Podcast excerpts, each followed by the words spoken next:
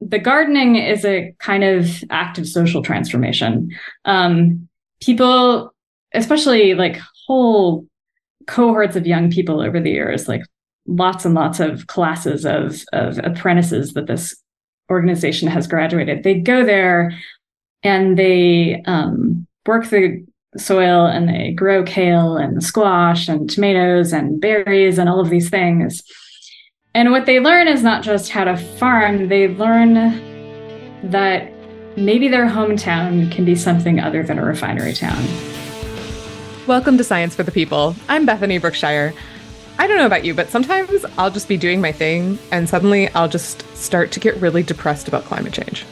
Like, is it is it just me? I'll start to think about how we've done this to ourselves, how much suffering we've caused. And then I'll start to think about how there's nothing I can do personally. There is no number of electric cars or solar panels or vegetarian dinners that are going to solve this because it's just so huge. And then if I don't very quickly distract myself, I end up really, really depressed because the solutions aren't individual. They are community solutions. They are global solutions. And have, you seen the world lately? Because it doesn't really lend itself to global solutions. And that's why I'm here today with Madeline Ostrander. She's a journalist who writes about climate, energy, and environmental justice. And she has a book called At Home on an Unruly Planet Finding Refuge on a Changed Earth. The book tackles these very feelings of despair with stories of community.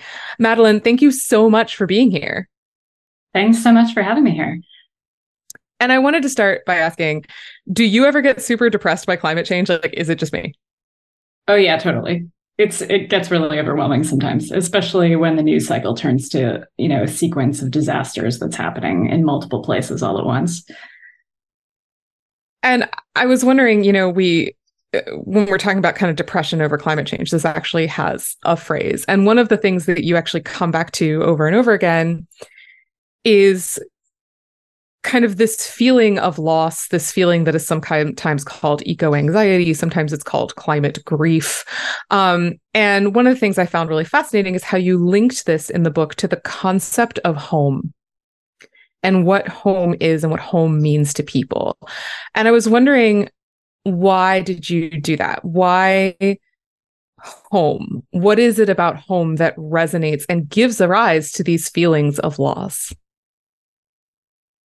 I think we live in a culture, and I'm sort of talking about sort of dominant American culture, I suppose, at the moment. But I think we live in a culture that underestimates our connection to the the places that are around us. Um, there's a whole field of psychology called eco psychology that's trying to address that gap. But um, you know, if you were to go into your ther- therapist's office and say that um, I think now, you know, I think now climate grief is being taken more seriously. But I think in the past, if you were to go into your therapist's office, as I have tried on a couple of occasions and talk about my eco anxiety, like it's it's not really always met with a sense of understanding. Um, I think our connection to home and community and and place is part of who we are, and um, I think that the the anxiety that we feel and the grief that we feel when we start to lose that connection or when it starts to become threatened or afraid is is pretty big actually. And um, i think it's a defining emotion of our time in some ways. And so i wanted to draw attention to that in the book. Um, home is part of our identity also. So i think when we when we are experiencing the impacts of climate change around us it shifts how we think about ourselves as well i think I actually wanted to kind of pursue that because you mentioned that, you know, this is a kind of, I guess you could call it American, you could call it Western concept. Yeah. Um, that we are not so linked to our sense of place. Um, and I was wondering, do you think that affects whether we feel climate grief or eco anxiety in the same way? Do you think some people feel it more intensely than other people? Um, is this a universal sort of feeling when climate change happens to you? It's a good question. There are some statistics that pretty large percentages of young people are feeling climate anxiety. So some of it is about where you are in the world and, um, you know, where you are in your life and your awareness of the situation. Um, then there's also the issue that you know sometimes farmers are are denialists about climate change. Although when when you interview farmers up close, you can find that they are aware of changes that are happening in the world, and that um, climate change has also become such a polit- politicized term in some places that I think the word itself is alienating, even though the, they can notice the impacts and maybe are experiencing climate grief, even if they wouldn't name it that way. So it's interesting because you mentioned, you know, they could be feeling climate grief, even though they don't really think of it that way. Um, and another word that you use in the book that I thought was really appropriate in a way that I didn't realize it would be um, is the word homesick and homesickness. Um, and I was wondering if you could kind of put that in the context of climate. What does homesickness mean in terms of climate grief? Yeah, so there's this Australian philosopher, Glenn Albrecht, who coined this term solastalgia, and it's derived from the word nostalgia, which originally referred to homesickness. And when homesickness was first talked about um, centuries ago by it was actually talked about by medical professionals who thought of it as an as an ailment, like that you would actually get sick if you were separated from your home. Um, I think it was due to like Swiss mercenaries. It was that they would right, they would exactly. have these Swiss mm-hmm. mercenaries mm-hmm. that would go places and they would actually mm-hmm. get very sick. And I mean, what they were actually sick with, who knows? But they were indeed right. also homesick. Right, right. Medicine of centuries ago is not exactly. it's very different from today, but at the same time, I think it, you know we sometimes we underestimate the role of stress on health. And so i uh, there are you know there is more contemporary evidence about what happens to people when they get displaced and how stressful that is and how it can affect the body. So what's happening with climate change is that instead of i mean there are certainly um, many people around the world who are being displaced because of, because of climate change but even those of us who are not being displaced if we're experiencing the impacts of climate change around us, that the places we call home, the places that where we derive our sense of safety and our identity and places that are familiar to us are starting to change and become less recognizable. We're getting summers full of, full of wildfire smoke or summers full of epic heat waves that we've never experienced before. And that's stressful. And it may cause us to feel a kind of homesickness for the home that we used to have, even though we haven't left. It's like the planet has changed around us, but we're still here. Yeah, yeah. I was thinking about that because I feel like as I get older, I I do that. I go, "Oh wow, you know, I remember when I was here and there was snow in the winter." And there has not been snow in mm-hmm. the winter where I lived for a while. um, and there used to be, and it wasn't just snow, there was a lot of snow actually. um, and and and kind of that you get this kind of jarring, disjointed feeling. Or when you have a heat wave and it's 90 degrees in October, it, it's a, a very jarring feeling that goes beyond simply being uncomfortably warm in October. and kind of it, it's a it's very unsettling, I think. And I'd never before thought of it as homesickness. Also, I just love um this is like a side note, but you talk in the book about how this philosopher kind of is trying to get solastalgia to get kind of catch on. And it's so funny. It's like trying to make fetch happen. He's he's trying to make this word happen so hard. And i don't know if it's ever going to work. I feel like he needs to have like an essay somewhere very fancy so that very like elite people start using the word solastalgia to like make it happen. I mean i think to be fair it has been taken up in certain fields. Like there are medical you know health studies um, sociological studies looking at solastalgia so some scholars have taken it up and there's also interestingly been a number of artists that have taken it up. There's a sculptor based out of oregon who's done this some beautiful sculpture. It's the ceramic sculpture about solastalgia um, and there's been other folks there's a you know there's been music albums named after solastalgia obscure ones but but still. Um, so it's out there, but it doesn't. It it may or may not ever become something that you talk about at Thanksgiving dinner or something. Uh, that seems maybe a little less likely to me, but I don't know. Uh, weirder words have become common parlance, so could happen, and, I suppose. Yes, and I, I just love that it's one of the trials of science that we never mm-hmm. really think about is like the trial of like coining a new term for a new thing that people are experiencing and then trying to get everyone to use it. it seems like new words catch on all the time on social media, but man, you just try to make solastalgia happen, you know, and you're just working for years. That's also probably true he needs a TikTok dance or something. Um, I'd like to see that. I, I, would pay money. No, so uh, one of the things I liked about this book is um, I love how upfront you say there are no individual solutions to these collective problems. There aren't. Um, and this is a real challenge to journalists because we spend a lot of time reporting what individual people are doing, right? you know, whether it's like an individual fireman res- rescuing a kitten from an individual tree, or, you know, this one guy, you know, spending millions of dollars doing this one individual thing. And so I was wondering how, when you went to write this book, how did you go about trying to capture senses of community responses as opposed to a series of individuals? Because you do really capture kind of senses of communities whether they are small scientific communities um, there's an indigenous community in alaska. You know you're really working with whole communities not just with individual people I was working with communities, but I tried to find the people, and they sort of emerged through the process of interviewing the people who had taken some kind of leadership role. And I don't necessarily mean a city councilor, although there are city councilors that pop up in the book, but you know, the pe- the person who's uh, well, in the case of the Zameta Valley in Washington State, which is one of the communities, the person who is a firefighter who's running a daycare center, who's also starting a small business, who decides to run a whole recovery effort after a wildfire and she gathers all of these other people together to be part of that. Now, she did end up becoming the mayor of that town for a little while, but the reason I found her was not because she was a mayor, but because she was at the center of all of these things. And I think in every community, you find these people that emerge um, who bring people together. They're good at gathering people. And so I looked for those folks and I told their stories.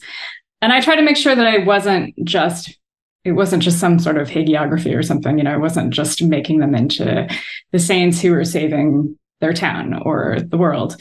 They were the people who were leading an effort, and there are lots of other voices, and I tried to bring in those voices as well. I feel like that's the thing that I've found through my reporting is when you go into a community to report, you're always going to end up hearing over and over, oh, yeah, you need to talk to so and so. Oh, have you talked to this person? Have you talked to so and so? And once you hear that like more than three times, you know that's the person. Mm-hmm. Yeah. They they are they are the central nexus of whatever your story is. um, so for this book, you ended up spending time in four very specific stories. Um, so you were dealing with a community dealing with forest fires in Washington State, um, a community in California dealing with an air polluting um, oil refinery and uh, two very different communities dealing with sea level rise in very different ways. One of them was dealing with both sea level rise and ground collapse in Alaska, um, and the other is dealing with sea level rise in Florida. And I was wondering, how did you go about selecting these particular examples? So, um, some of it was, in a sense, opportunistic in the sense that um, I'm a freelance journalist and I have to go where somebody allows me to go you know? So um, i found i found stories um, and i pitched them to my editors and then they sent me to report on some of them. Um, i also it, originally when i envisioned this book um, probably because i am a magazine journalist i i thought i was going to tell all these different stories. I was going to throw in the kitchen sink and like you know all sorts of places. I was going to do international reporting. I was going to do this whole thing. And um, my literary agents actually talked me into doing something a little more focused. um, I think they felt, and I agreed with them as we talked about it, that it would make more sense to focus in on a few places and really allow those places places to speak and allow the people in them to have a presence and allow the readers to get to know those places. So I chose four places that I had, you know, spent enough time with that I felt I could really represent them well, and also four places that um, represented different aspects of the climate crisis. So in the first part of the book, the headlines are um, fire, flood, thaw, and explosion. And so I wanted to represent different faces of the impacts of the climate crisis. And each of those communities represents a different piece of that. And yet they have some parallel journeys. And I wanted to start with your example of fire in Washington state. Um, and you know that we are getting bigger and hotter fires now, um, in part because of climate change, but also in part because of many, many years of fire suppression. And you talked with some ecologists who live there and study fire. And I was actually wondering do we know how often areas like that burned? Um, before colonizers arrived, do we have an idea? Like, did they just burn every year or was it like every few years? It depends on how you define it. And um, it also depends on which particular spot and which particular ecosystem. Um, but when you look at something like fire return interval, you're talking about, which is the technical term, you're talking about when does a fire come through this one particular spot. So a fire just happened in this one stand of forest this year. How many years from now is it going to come back to this spot? It doesn't mean that, like, in that general area, let's say it's a park, or let's say it's the national forest, or it's you know wherever it happens to be it doesn't mean that in that general area there might not be another fire but in that specific spot that just burned when will the fire come back? I think in the areas that i was doing research it was something around the order of 15 years. Um, but it's going to vary depending on where you're talking about. That's really interesting because like 15 years is is both a very short time but it's also a long time. Um, and I was thinking about that because, you know, one of the problems is that now there are very permanent settlements and infrastructure mm-hmm. in those areas. And mm-hmm. they're much more permanent settlements than indigenous people there had, you know, before colonizers arrived, probably because those people knew full well the area needed to burn. So, you know, build portable. Um, and I was wondering how do fire managers think about dealing with that? Because of course you do have to do controlled burns to try and, you know, limit the kind of dead ground cover, which when you suppress a fire for, you know, 20 years, 50 years, that's how you get those huge conflagrations, um, is leaving all that tinder on the ground. How do you balance the need for burning with the fact that we have this permanent infrastructure? I mean, I do think it's complicated. Um, one thing to know about the fires of the past, or sorry, the forests of the past, the landscapes of the past, not just forests, but like, you know, any fire adapted ecosystem, is that they would have been patchy. So, like, there was an area that burned five years ago, and another that burned 20 years ago, and another that burned last year, and they're all next to each other, and there are these little spots. And so, when a fire comes through, it doesn't, it wouldn't have done what they're doing now, which is to flame up in this. I mean, I don't want to overstate. There certainly there were big fires historically, great big ones, but in general, a lot of the fires would more of the fires would have been little things that burned up in a little area, and then that kind of petered out because there just wasn't like as much tinder and fuel around them. Um, now, what we have is a situation where many of the forests across many thousands, hundreds of thousands of acres are in one state where they've, you know, the fire's been suppressed for a long time. And so there's a lot of tinder everywhere. And so when the fire comes through and burns, it, you know, burns across a large area. It also burns, um, you know, much more intensely than it would have in the past. Part of that is because of climate change, and part of that is because of this accumulation of fuel. Um, so, I mean, it is a big deal to try to figure out how to how to restore the forest landscape. It'll require a lot of effort across the West. Um, I think some of it may be a cultural change in terms of like how do you do this around pl- places where people have settled? Um, I interviewed folks at the Washington Department of Natural Resources, for instance, and they have a program where they'll come and help landowners do their own little prescribed burns, but very few people use it just because it it seems daunting. I think it's technically more difficult and Um, I think probably it's partly just a sort of cultural thing. It, it seems like a bigger lift, but it is there. Um, and I think there are communities in central Washington and, and um, I've seen some communities in Montana where someone who has the know-how about prescribed fire starts talking to a lot of their neighbors about prescribed fire and then it becomes more of a thing, more of a conversation, and more people get interested in it. Which comes again, I guess, back to the theme of the book, which is that solutions happen in communities. You know, one person is there to to try something or to push for something, and then if they can get more of their community members involved, it becomes a much bigger thing. Yeah, I um I wanted to kind of pursue a little bit about the idea of community. So um the town that you kind of focus on in Washington state burned a couple times. Um they knew it were gonna it was gonna burn again. And the community worked very, very hard to recover from these fires.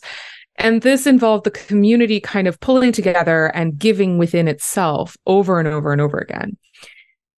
And like, on the one hand, that's beautiful. On the other hand, eventually you're going to all give out, right?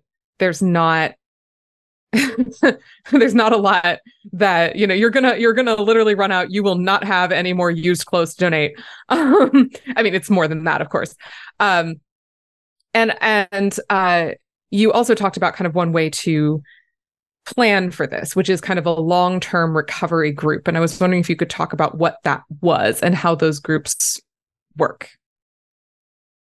A long term recovery group is sort of a almost like a method or like a um, a planning process that uh, disaster recovery experts have set up that a lot of communities use to manage the process of recovering from a disaster. And it's called the long term recovery group because it takes years to recover from a disaster. It's not like a couple months have gone by and you're all fine, especially when people's houses burn down. I mean, if you can imagine, like, I, I can't even personally really imagine what it would be like to lose my entire house, but I'm sure that I might spend I could imagine spending much of the rest of my life trying to figure out how to make sense of that. So it's it's a big deal.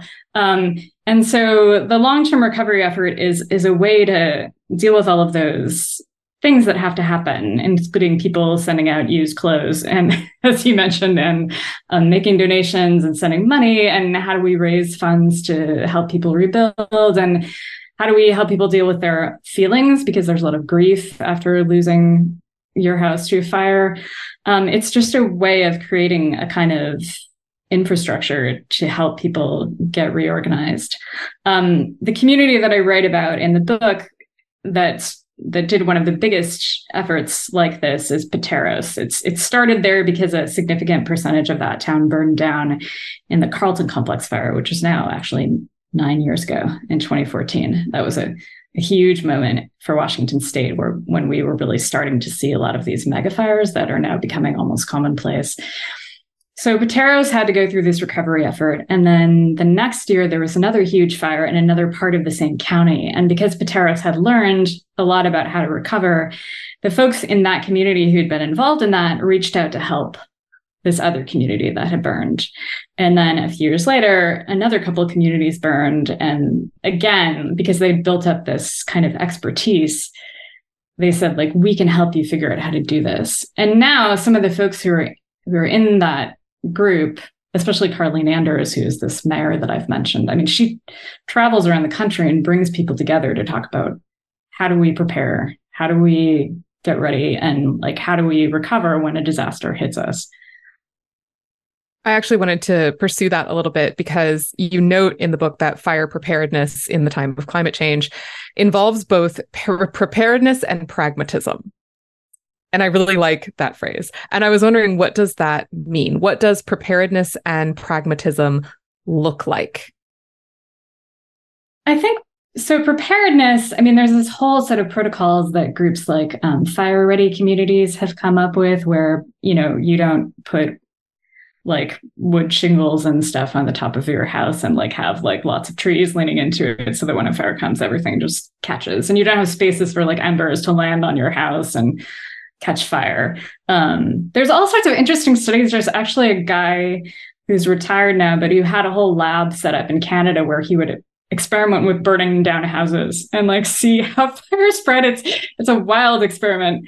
Um, and so there's like a lot known about how fire spreads in residential settings and a lot that can actually be done to prevent that. But the trouble is you're getting people to do it and making it possible, making it possible basically for people to renovate their houses, which is not, uh, you know, an easy thing necessarily for an individual. Again, why these solutions aren't necessarily individual. Um, so that's part of the preparedness part is just having things set up so that when a fire comes through, you're not as vulnerable. And then the pragmatism part, I think part of it is just recognizing that fire is real and it's going to come and we have to talk about it. And that's also been a challenge in some of these communities because that's not necessarily a fun conversation that everyone wants to have. I think it's a much it's a conversation that has a lot more traction now across the West because people have lived through it and people have seen it. And so they're much more concerned and they want to talk about it. Even so, um, I, I think it's it's hard sometimes to get people to have a conversation about fire and smoke and how do we get ready for it. And um, especially when there's real estate involved and people have their dream home that they want to build and maybe they don't want to think about that part of it it, it's a challenge. It actually um, reminds me, and we'll talk about this a little, little bit more, I think, but um, about you know kind of the difficulty of dealing with loss and preparing people to deal with loss, trying to get people to do disaster preparedness is a lot like trying to get people to write a will or yeah. you know deal with potential long-term disability or illness or death. Nobody wants to talk about it. Because it's a really it, good analogy actually. it's just too depressing mm-hmm. right?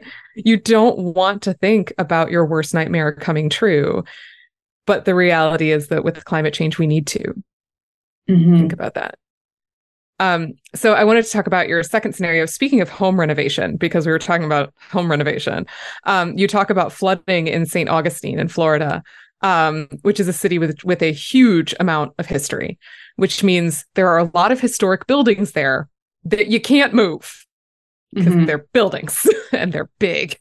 Um, and I was wondering, what are some of the ways that people are trying to preserve historic buildings and artifacts in the face of things like sea level rise? Are we just gonna let historic things end up underwater?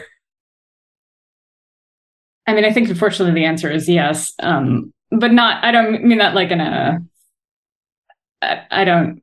Um, I'm not saying that in sort of a lackadaisical way or whatever. Like it, it's it's not that I think um, St. Augustine certainly is not just letting its stuff go underwater, but at the same time, there's a certain inevitability about some places. I mean, you can't haul a stone cathedral that's next to the coast into a new place. That's just not feasible.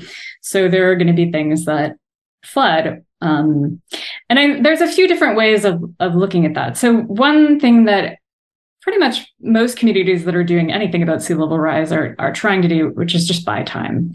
So if you can make small, take small steps like find the most flood prone parts of town and put in some kind of barrier or put in some kind of green engineering like a marsh that'll take in some of the water or um, one of the simplest things they did in St. Augustine is change the valves in some of the um, storm drains so that when there's a hurricane or a flood, the water doesn't come up through the storm drains and flood into the street that way.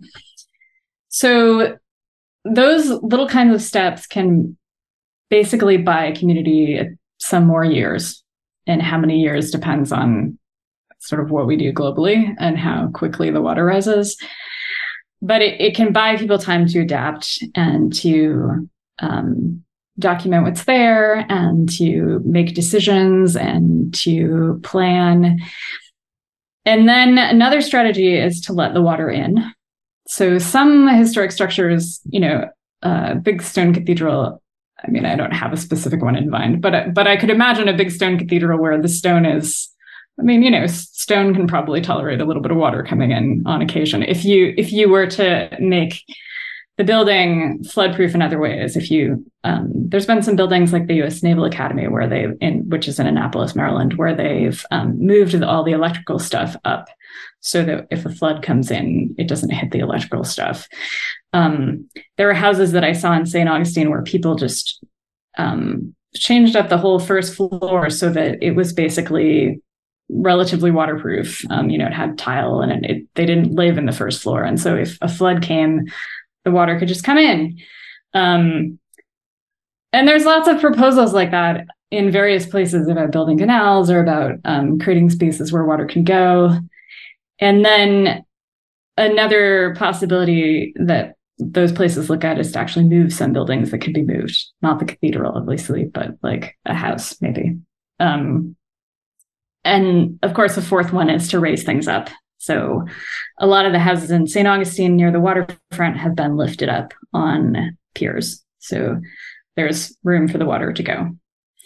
And all of those, you know, happen bit by bit, but they also do have to happen in some sort of coordinated way. Otherwise, you have this kind of piecemeal situation where parts of the community flood and other parts don't. And usually the parts that flood, the, the worst impacts are going to fall on the most vulnerable people because they have the least ability to adapt. So it's kind of a complicated puzzle in most places that are trying to figure out this, these questions. This actually reminds me of um, some time that I spent in Venice in Italy, where it floods so often that, you know, talking about simple solutions, they literally just have kind of boards and like little raised metal things, and they just put out new sidewalks that are two feet above the regular sidewalk, and so that you can walk because it's flooded. Um, and it's it's it was kind of dark, but I I remember being like, oh, okay, we're just gonna put out our rain sidewalks now, which are made for the fact that it's raining at high tide in Venice.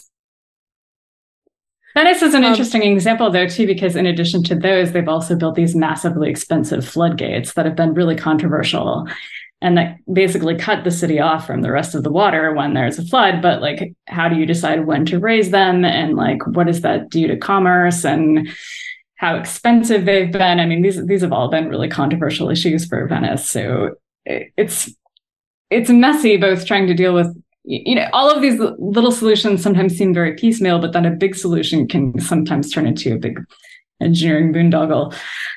Um, I mean, I'm not necessarily saying that the Venice Gates are all boondoggle, but but there are people who view them that way. And getting back to Florida, I found the part of the book on Florida especially fascinating because, of course, if you live in the United States, you know how much Florida is getting educational systems um, as well as infrastructure. And it's really interesting to think about the fact that Florida is kind of gutting its own knowledge of history while also potentially physically losing its history to sea level rise. And I was wondering, how do you think this impacts how the people who live there are able to prepare and deal with the rising waters? Because rising waters don't care what kind of funding you have or how you've been educated. Yeah, that's a really interesting question. And I do in the book um, try to reflect on on history. I think that even though climate change is a future problem, if we become ahistorical, we lose all the knowledge of people who have dealt with different kinds of crises in the past. And of course, a lot of our knowledge of what's going to happen with sea level rise comes from uh, both. I mean, we can look at what societies in the past have done, but we can also look at the geology of sea level rise.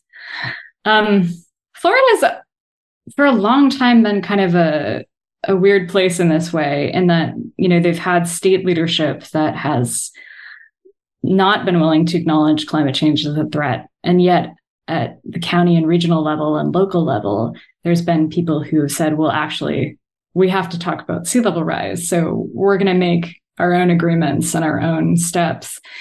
And I think to some degree, that's still the situation. Um, any conversation about climate change is going to be complicated at the state level, but local communities have to take steps um, because they're on the front lines of, of this. And so the third example in your book is uh, Newtok, Alaska. Uh, where people are among the first climate refugees. They need to move the whole town because it is literally falling into the sea. Um, and it's taken more than a decade to do it, and the town still hasn't moved. And I was wondering if you could talk a little bit about why not. And it's not that they don't want to move. I mean, they don't want to move, but they know they have to move. so why why has this been such an incredibly fraught and really long process? So I should say that about half the community has moved at this point. And it may be more than that. I'm sure that they've moved some people this summer, and I haven't had a chance to check in with them lately about what the current status of it is. Um, they have been trying to move the whole community for a couple of decades now, and it's been complicated for a number of reasons, and a lot of them are bureaucratic. So, um, there were things like in Alaska where you couldn't get funding to have a school until you have students, but nobody's going to move to a place with no school until it exists. And so there's been this kind of weird chicken and egg situation with Newtok where they needed the infrastructure to be there for it to be a habitable place. But it was hard to prove that they could needed funding for the infrastructure until people lived there. And the state really had to and the, and the federal government has had to examine their policies and rethink them for cases like this, for cases where communities are having to relocate because of climate change. I think the Biden administration is now actually you know actively trying to figure this stuff out there was an announcement um, several months ago where the biden administration was releasing a ton of funding to tribal communities for resilience planning including to newtok to go to their relocation so i think there's a good chance that in the next couple of years they will get everyone over which is also just in the nick of time because they got hit by a huge tropical storm last fall and it knocked out a massive amount of land from in front of the school and they're in a just a very dire frightening situation. Um, but it's taken a long time i guess because of the way that we have thought about communities and planning land. We just ha- haven't been able to understand and imagine what climate change looked like. But the idea that this slow moving disaster would come for a community and that would destabilize the whole place we just never set ourselves up in terms of you know the way state and local and federal government to be able to deal with that one of the things that i actually really liked about this particular section of the book um, is how it brings it, it kind of made me think really hard about how secure i feel in the building where i live. Right? You come into the building and you're like i am secure. I am safe. This building isn't moving this building is not going to move. It is not going to be wet when I didn't want it to be wet. It is, you know, I am going to be secure in this place. And, you know, you're you're showing the people who live there and they've lived in these houses for generations. And there are, you know, a lot of times these houses are, are really crowded. And the houses themselves are fundamentally unsecure. Um, you cannot guarantee that in the next storm that house is going to come out all right. And that you, I, I you you don't really actually address it and i don't think you ever ask in the book any of the residents directly but you do kind of convey this feeling of insecurity the feeling that this whole town is really clinging on by its toenails um and never feels safe to the people who live in it, even though the community itself is a very safe feeling community. The place where the community is is not safe. And that was really that was really very striking to me. A big part of the experience, the emotional experience of climate change is a dissolution of our sense of safety I think that the world just feels much less stable. But I would also say that Newtok is an Alaska Native community that has a, a history of a cultural history of knowing how to relocate, um, a cultural history of being uh, semi nomadic. So people moved with the land, people moved with seasons. Bef- before colonization, people moved. And one of the things that's been important to Newtok's journey you know through this relocation has been been to think about their ancestors and about how they negotiated moving and to think of it as a way to reconnect with that heritage and I think that's been important. I think it's been in a way almost like a, a source of pride, and and it, it's complicated, of course, by again by colonization, by what we've asked them to do. Like American society has asked them to have a stationary school, have stationary buildings where they could do business with the outside world, and all of those things are now a requirement of living in this country, and so they can't really go back. But all of those things are much more cumbersome, and so to be able to create a village that can both accommodate the cultural traditions, keep them close to the land and water, and be able to continue to do hunting and subsistence and you know gathering food on the landscape, and then also keep them able to engage with the rest of the world. That's been a really complicated process, especially in that particular region, because the, the the the climate, the the weather there is really extreme already. And then when you add in climate change, it's even crazier. That was actually one of the things that I, I also appreciated is it really showed how for this group of um and you know native Alaskans, this colonization means they are stuck in a settled lifestyle and they are suffering the consequences of that lifestyle style. They asked for neither of those things. Yeah. Um and it's it, so it was really it was a very dramatic example to me. It is a really um, compelling um, kind of. I mean, I think it's a it's an example that I think should cause people to think about questions about fairness, and it's it's an it's a very intense example of climate justice because these are people that we I mean, really, um, American culture tried to extinguish indigenous cultures across the country, tried to force them to unlearn their languages, to take on, um, you know, mainstream American values, and to stop practicing their traditional um, cultural practices. And Newtok has hung on. I mean, Newtok still still speaks Yupik as a first language. People are still very engaged with their cultural traditions. And so they're their survival as a community is also a matter of cultural survival. And their ability to do that is is i think part of the you know, our support of their ability to do that i think is a debt that we owe to that community.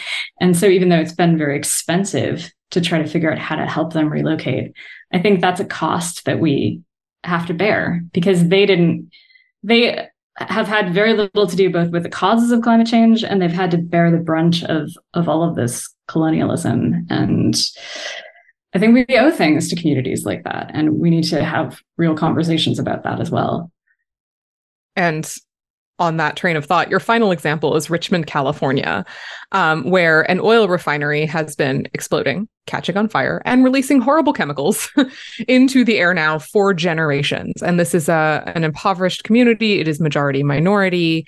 Um, and this was an interesting example because it's not necessarily a symptom of climate change so much as a direct cause. and I was wondering why did you end up choosing this particular community and example? I wanted at least one community that was a frontline fossil fuel community. And I also had a relationship with Richmond as a journalist going back a decade. I started doing interviews in Richmond many years ago when I was putting together an issue on resilience for Yes Magazine, where I used to be an editor. And I found that community to be exceptionally creative and bold and imaginative in the way that they talked about climate change, in the way that they talked about fossil fuels, and in the way that they talked about what they imagined for their community. It just seemed really impressive and also a really interesting place in microcosm to examine what it means to both be very dependent on fossil fuels and how challenging it is to get ourselves off of fossil fuels because it's all right there. There's this huge refinery staring you in the face almost anywhere you go around the city, you can see it in the distance. And it has a huge impact on the lives of everyone who lives there. But it is also the majority employer of that area. It is the majority employer, although interestingly, only a small percentage of people living in Richmond work at the refinery. Or I should say it the other way around. only a small percentage of the people working at the refinery actually live in Richmond. Um, the bigger impact on Richmond is tax revenue. The city derives something close to a quarter of its tax revenues for its general fund from Chevron. So, and Chevron also provides a lot of philanthropy, which um, I don't know if anyone has come up with figures for that, but I think the combination would be a significant hit to the community if it just evaporated tomorrow. Um, yeah, that was actually one of the things that I really appreciated that you talked about in the book in terms of the nuance of it, right? Like Chevron is owns this oil refinery and they are causing major direct environmental harm to the people who live in that area. They're also you know, Richmond still cannot afford to lose the business. And the business as part of kind of its own PR does a lot of kind of work in that area as well. And so it becomes this very difficult kind of embedded system. Um, and so I was wondering if you could talk a little bit about what residents there are doing about that, because you mostly cover an, an urban gardening um, initiative, which has expanded and it grows. And the way you describe it, it sounds really beautiful and very delicious, um, and helps people in the area kind of forge their connection with nature. But at the same time, that doesn't directly do anything about the oil refinery. And it's still negatively affected by the oil refinery because the soil is so contaminated you can't even grow vegetables in it. They have to ameliorate all of their soil just to use it. Um, so, why did you decide to kind of po- focus on this particular venture, and what do you think it kind of adds to your kind of overall story of communities as sources of resilience? Yeah, so it's interesting because when I started writing about it, there, and even now, I mean, over the years, there have been many stories about like hooray urban gardens in you know neighborhoods that are food deserts or something. And um while that's cool and that's also a part of the story of richmond i felt like that wasn't really the main purpose of the farms that are that have been um, created there by this organization. In a funny way i think that the gardening is a kind of active social transformation. Um, people especially like whole cohorts of young people over the years, like lots and lots of classes of, of apprentices that this organization has graduated. They go there and they um, work the soil and they grow kale and squash and tomatoes and berries and all of these things. And what they learn is not just how to farm, they learn that maybe their hometown can be something other than a refinery town. And some of those folks have gone on to get involved in local politics and they've gone on to get involved in lots of other organizations around the community that are activist organizations. Meanwhile, Urban Tilth, the organization that I'm talking about, has gone from thinking of itself primarily as a community gardening organization to being an organization that is trying to talk about what does it mean to have a healthy city and some of that is what people eat but if you go beyond that it's about what they believe what they breathe and what kind of jobs they have there and what kind of future they have and the, the further you get down that road of asking that question, the more you see that perhaps fossil fuels are not actually part of a healthy city. And so then, can the city organize itself to have a conversation about what it might mean for the refinery to go away and what it might mean to create other kinds of industry and other kinds of economies there. And that's the conversation that's happening now in Richmond. And, and all of this gardening and community building led the city of Richmond to that conversation. And it's gotten even bigger actually since I I wrote the book. So there's a much bolder conversation really happening about the refinery um, and about whether the community wants it there anymore which is not to say the community has the power necessarily to force it to close tomorrow or something but i think that you know I, I, think i think some interesting things could happen politically and economically if the community decides that it would rather not be a fossil fuel community and, and that's the evolving conversation there now it's also really I think people might be surprised um, to note that this takes place in Richmond, California, which mm-hmm. seems very liberal and progressive on climate. Um, can you talk a little bit about why Richmond is still stuck with this oil refinery? Yeah, it's interesting. One of the folks that I interviewed for the book, um, soil scientist, had moved to Richmond recently when there was this fire that broke out in 2012. And he was a student at the University of California, Berkeley. And he said, I was just floored to realize there was this refinery there. I thought I was in this green state, you know, that was all eco. And there's this, this industrial site catching fire. Surprise. Um, yeah. um, so, to the surprise of many people who I think somehow tend to forget this, California is quite the oil producing state. It's one of the most significant oil producing states in the country, and oil and gas both. Um, and Los Angeles, many people don't realize that Los Angeles is actually an oil field. Like there's active oil wells in Los Angeles. The city has now got a plan to to shut those down. There's a moratorium on oil drilling going forward in Los Angeles, which is still, you know, going through sort of legal fights and stuff. But but the city is actively working to shut those down. There's on the order of 17 refineries across California. Um, and they refine oil from a variety of places. Um, and uh, the Chevron refinery in um, in Richmond is 120 years old. It is one of the largest refineries and therefore one of the largest greenhouse gas producers on the West Coast. Um, it's huge and old and it predates the city and it kind of dominates the city really when you drive into it you you see it there this enormous structure of pipes and smokestacks and um, anyone who's lived there, it kind of looms large in their consciousness, I think. Um, so I wanted to come back a little bit to one of the things that you note in the book is that we might actually need to accept losses due to climate. And, you know, as we talked about a little bit earlier, people don't want to face the possibility of their nightmare coming true. Um, and and i was wondering do you see have you seen people in your reporting start to prepare for accepting losses or start to just kind of accept those losses and just like cut your losses as it were um are you seeing evidence of that and what does that look like I think in the book, I tended to focus on people who had gone through losses. So they weren't just preparing themselves for losses, they had actually had losses. Um, I think um,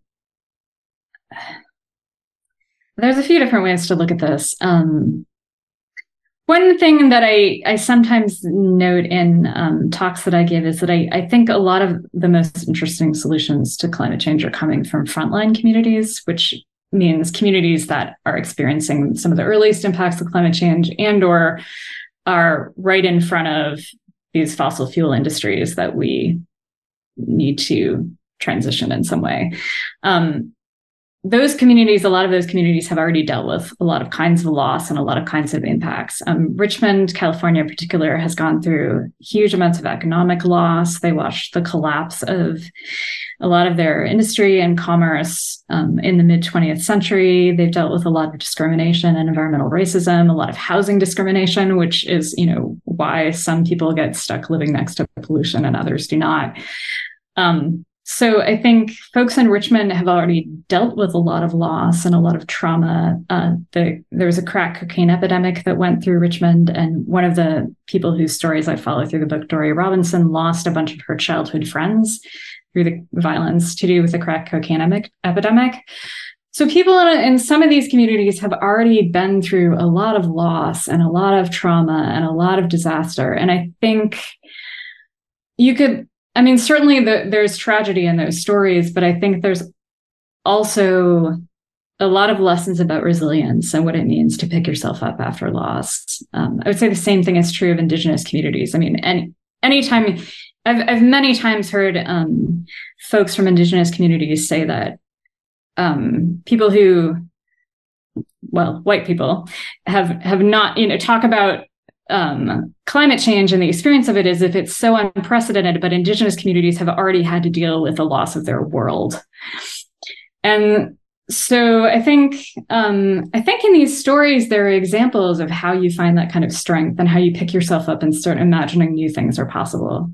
In a lot of ways, that's why I picked these stories because they're places where people have already experienced really difficult things and they've been able to pick themselves up and say, I can imagine something better here. I can imagine something new. I can imagine finding resilience. I could imagine building a community on the other side of the river, in the case of Newtok, that is stable and also is incredibly energy efficient. And perhaps we could bring wind and solar here, and we could change the way that we use water so that it's more sustainable. So the the village that they're building in Newtok on the other side of the river is actually really beautiful.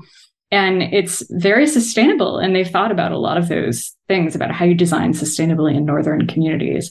So um, I think there's different ways to deal with loss, but one of them is to, you know, use loss as a moment to find a meaning and to find a path forward. And I think that's a lot of what I've tried to do in the book. So this book is very um, focused on kind of the fact that these are not individual solutions. These are collective solutions, whether they're collective solutions for a small community or for a very large one. Um, and so one of the things that you talked about in the book that I'm so happy you talked about is the tragedy of the commons. And most likely, many listeners who are listening know what the tragedy of the commons is, or they think they know what the tragedy of the commons is. Um, I was wondering if you could kind of talk about what the tragedy of the commons actually is and how did it end up applied to climate change? So, the tragedy of the commons is an idea that came from an essay that was written in the 1960s by a scholar named Garrett Hardin. And he drew out this example based on no empirical evidence um, that uh, farmers, sheep herders, in in sharing a pasture, would inevitably overgraze their sheep because um, someone would always try to bring out more sheep than they really should, and so the pasture would always eventually kind of fall to ruin because people would overgraze. And he wrote up this example and it, he wrote it up as it, it, as if it was supposed to be a metaphor for all of human society. We will always forever overuse our resources if we're trying to share them. And the only solutions he could come up to this um, with for this quandary is that uh, everything should either be privatized, so everyone should have their own little pasture instead of a shared pasture, or um, there should be some sort of draconian horrible top down government that tells everyone what to do. And that will overcome our our human nature to ruin things when we share things. And he put this out and lots of people took it on faith. It's still cited very commonly. I was just recently at a conference where people were talking about property rights and someone piped up and said, What about the tragedy of the commons? And nobody challenged them, which I thought was stunning. Um, but it's it's really wrong. Um, there's another scholar who, you know, was started working around the same time, who later on, um, about 10 years ago or so, won the Nobel Prize in economics. She's no longer alive, unfortunately, but her name is Elinor Ostrom. And she studied shared like actually gathered empirical evidence on shared resources, including groundwater aquifers and irrigation, and also pastures all over the world. And what she found was that, in fact, there are lots of self sustaining systems where people share things effectively. And they're often more effective than privatizing things because people come up with rules, they come up with whole systems for managing these resources together, they come up with ways of enforcing them, they come up with ways of talking about them together. And those systems are really effective. And by studying them, she was able to come up with a sort of overarching understanding of how the systems work. And she later in life wrote about climate change and about how it would be possible to have these shared systems for managing our atmosphere and that they could start at the local level and they could all, you know, they also needed to happen at all levels, but there's no reason why we can't also have them in our communities. And I cited that both to help people understand that we're not all doomed So um, we're not all doomed to horribly misuse things and treat our resources badly. But also, her point about how some of these solutions can happen in in the community and they can be layered and overlapping so they're happening at lots of levels seemed really important to me because i think people people forget that what's possible at the local level and how important and meaningful that is and how it can translate into larger scale actions as well. And that's part of what the book is about as well. Also i just love that like a dude could write an entire highly cited incredibly influential idea about how the commons were tragically overgrazed without ever finding out whether tra- like commons were actually tragically overgrazed. Commons were real things that existed presumably there were records as to whether or not they were overgrazed. Anyway. It is extraordinary. He was also a well-known white supremacist through his life um, and wrote a bunch of um, well racist um, articles for you know various organizations, and still so he was just a bad to, idea kind of guy. He was a bad idea sort of guy, and yet still you know he wasn't you know his authority on the subject wasn't really questioned for many years later. So, which isn't unfortunately surprising in our history of academic ideas.